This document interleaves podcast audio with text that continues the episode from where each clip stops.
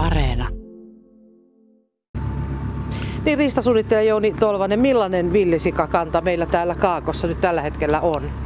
No, Luonnonvarakeskus on tässä muutaman vuoden ajan pyrkinyt selvittämään sitä villisikakantaa koko maassa ja viime talviku, tammikuussa tehty kanta-arvio oli sellainen noin 3000 villisikaa koko Suomessa ja siitä pää, ne, ne on pääosin tässä Kaakkois-Suomen alueella sekä sitten Itä-Uudenmaan rannikkoalueella, mutta kuitenkin tämä, tämä hajonta on vielä siinä aika laaja, jotta mitään tarkkoja lukuja esimerkiksi Kaakkois-Suomen osalta kyllä ei uskalla sanoa.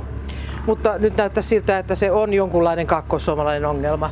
No se on, se on tota, levinnyt tuota Venäjän puolelta tänne kaakkoiseen Suomeen, että ollaan tässä niin kuin vähän etuvartioasemassa senkin puolella. Ja kun se on kaakkoinen laji, niin tietysti sitten ne kaikki ne ongelmat, mutta tietysti myös sitten se metsästys niin tuota, on sitten kuitenkin meillä tapetilla täällä ensimmäisenä. Mihin suuntaan tuo kanta on menossa? Onko siitä tietoa? No tämä kanta-arvio viimeisin, niin se on aika lailla samalla tasolla, mitä edellisvuosina on ollut, mutta toisaalta sitten nämä saalismäärät, mitä tässä ollaan viime vuosina saatu, niin ne on taas ollut kyllä nousulla, jotta tota, ei se, tuskin se kantaa niin taantunut on tästä näin viime vuosien aikana, että ehkä päinvastoin jopa. Minkä verran niitä saadaan sitten vuosittain kaadettua? Viime vuosi oli ennätysvuosi tähän asti, jotta valtakunnassa kaadettiin sellainen reilu 1400 villisikaa, ja josta osu, tämä Kaakkois-Suomen osuus oli sellainen vajaa 900 villisikaa. Että kyllä sitä niin kuin on metsästäjät ollut ihan reippaasti liikenteessä. Mitä sä sanot noista kaatomääristä? Riittääkö esimerkiksi se 900, niin riittääkö se pitämään kaakkoissuomalaista villisikakantaa kurissa? No aika näyttävän tosiaankin, vaikka on ollut tällaisia reiluja su- suuria saalismääriä, niin silti kuitenkaan se kanta ei ole osoittanut arvioiden mukaan ainakaan mitään sellaista merkittävää laskusuuntaa, jotta kyllä sitä villisikakanta kestää näköjään erittäin rankkaa verotusta. No, kyseessä on todella tulokaslaji, niin kuin sanoit, ja Venäjän puolelta se on tullut. Voidaanko nyt määrittää, että, että ensinnäkään onko villisijalla mitään luontaista vihollista ja millaista, millaista niin sanottua tuhoa se tekee luonnossa täällä Suomen puolella?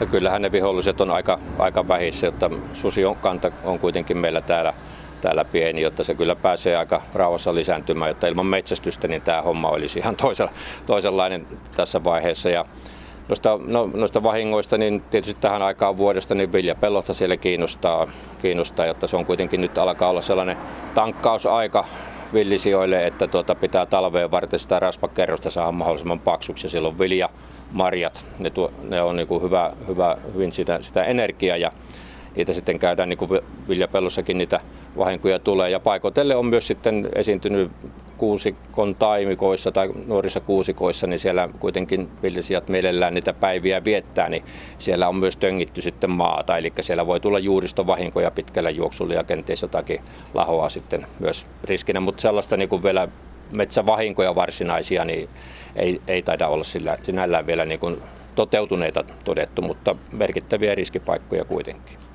No tämä talven varautuminen, kun nyt sitten ajaa villisijat sieltä syvältä metsästä niin, että, että niistä alkaa olla enenevässä määrin havaintoja juuri nyt?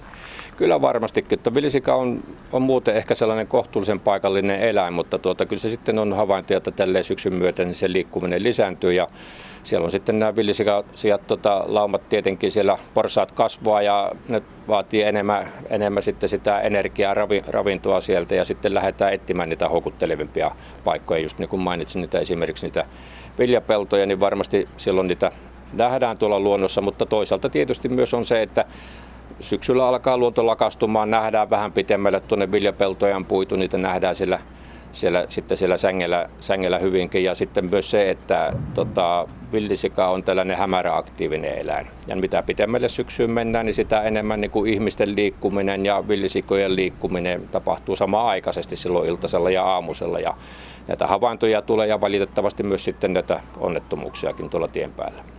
Niin, liikkuuko villisijat yleensä? Liikkuuko ne laumoissa? No kyllä, kyllä ne liikkuu hyvinkin paljon laumoissa, että se lauma koostuu aina emakosta tai useammasta emakosta ja niiden sitten jälkeläisistä. Että se on normaali lauma on ehkä sellainen ihan viidestä jonnekin 20 villisikaa ja sitten jos havaitaan tällaisia yksittäisiä eläimiä tuolla liikenteessä, liikenteessä niin ne on todennäköisemmin karjuja, että aikuiset karjut sitten ne, ne edää sellaista omaa elämäänsä ja sitten tulevat sen lauma pintaa vasta silloin, kun tota kiima-aika tulee tuossa suurin piirtein joulukuun tienoilla. liikenteelle ne on, ne on vaarallisia. Tietysti haavoitettu villisika on, on vaarallinen, mutta ymmärtääkseni saattavat myöskin kantaa afrikkalaista sikaruttoa. Millainen uhka se on?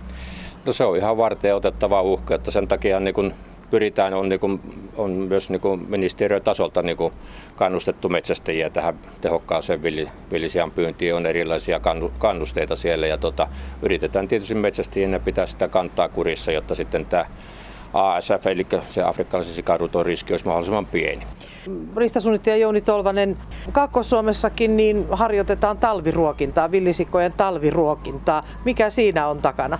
Metsästys kyllähän se sitten tapahtuu, niin kuin sitä kautta saadaan niin kuin kytikseltä ammuttua eläimiä tai sitten saadaan niin kuin sitä koira, saadaan tuota villisijat haluttu, halutulle alueelle ja pystytään kenties sitten koirillakin metästämään. Että sitä kautta se jahti niin kuin pääosa saalista kuitenkin varmastikin tulee. No, luonnonvarakeskus ilmeisesti myös merkkaa tai pannottaa näitä villisikoja.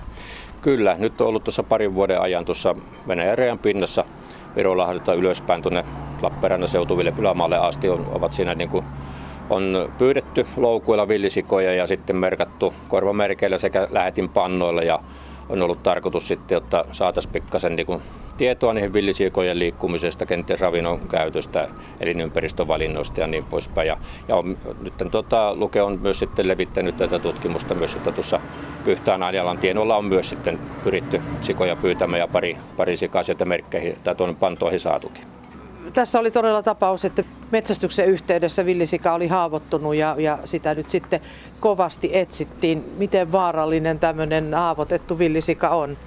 No kyllähän se on vaarallinen, jotta tuota, kyllä siinä sitten kun lähdetään, lähdetään tuollaista haavoittunutta villisikaa tuonne tuonne tuota, sitten pyrki, pyrkimään selvittämään sen tilanne ja, tilanne ja lopet, lopettamaan sen, niin kyllä se niin kuin vaatii sitten siellä oltava hyvät koiret ja sitten hyvät metsästäjät myös, jotta tuota, se tapahtuu turvallisesti, mutta se voi, se voi tulla niin kuin kimppuun. No semmoinen tavallisempi tilanne voi olla ehkä se, että, että tulet autolla töytäiseksi villisikaa tai villisika töytäiseen autoa, miten sen haluat nyt sitten ilmasta. Miten siinä kohtaa pitää toimia?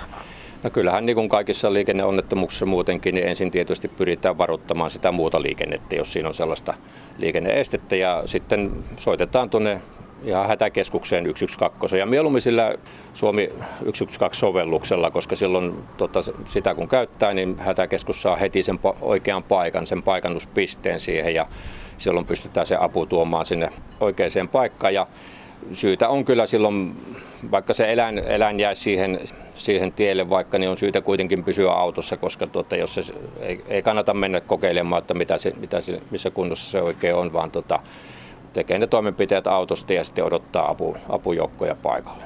Entä jos se loukkaantunut sika siitä karkaa metsään, niin pitääkö silloinkin suorittaa samanlaiset manoverit? Kyllä, aina, aina kun on kyse niin villisikakolarista tai hirvieläinkolarista, niin tota kannattaa aina, tai täytyy aina soittaa 112 ja sieltä sitten se menee, tieto menee poliisille ja poliisi soittaa sitten sen paikallisen riistanhoitoyhdistyksen suurivirka-apuhenkilöille, eli SRVA-yhteyshenkilöille ja sieltä sitten tulee paikalliset henkilöt sitten selvittämään sen, mikä se tilanne on ja tarvittaessa sitten lopettamaan se elämä. No sä tarjosit mulle tuohon työautoon tämmöistä A4 riistaonnettomuussoita 112. Mikä tämmöisen lapun tarkoitus on? No tällainenhän pitäisi löytyä jokaisesta, jokaisesta autosta sieltä hansikas lokerosta. Ja tämän tarkoitus on se, että tässä on ensinnäkin lyhyesti ohjeet, jotta miten tällaista riistaonnettomuudessa tulee oikein toimia. Ja sitten monesti, niin jos siinä nyt ei ole mitään isompaa vahinkoa tapahtunut, tapahtunut niin poliisi ei välttämättä tule paikalle paikalle, vaan he hälyttävät sen suurista virka-apuhenkilöstön siihen. Ja jos sitten tällä onnettomuuteen joutuneella henkilöllä ei ole mahdollisuus jäädä odottamaan sitä SRVA-yhteyshenkilöitä silloin, niin tämä voi silloin ripustaa siihen aurausviittaan tai sitten johonkin keppiin näkyiselle paikalle, että silloin SRVA-porukat tulee, niin ne hokasee heti, että tuossa on nyt tapahtunut tämä onnettomuus ja se lähtee heti niin kuin oikeasta paikasta liikkeelle, koska on ollut tapauksia, että se tieto on ollut hyvin ylimalkainen ja ollaan oltu kilometriä väärässä paikassa ja se on aika turhauttavaa kuitenkin kuitenkin porukat tekee vapaaehtoisesti tätä toimintaa. Mistä näitä saa? Tämä on tämmöinen oranssi, vihreä, värikäs lappu. Joo, näitä löytyy meidän Suomen riistakeskuksen kotisivulta riista.fi-sivulta. Sinne kun pistää riista onnettomuus nakuttelee tai googlaa muuten, niin sieltä tällainen lomake löytyy ja sen voi tulostaa. Eli tuommoinen jokaisen auton hanskalokero? Ehdottomasti.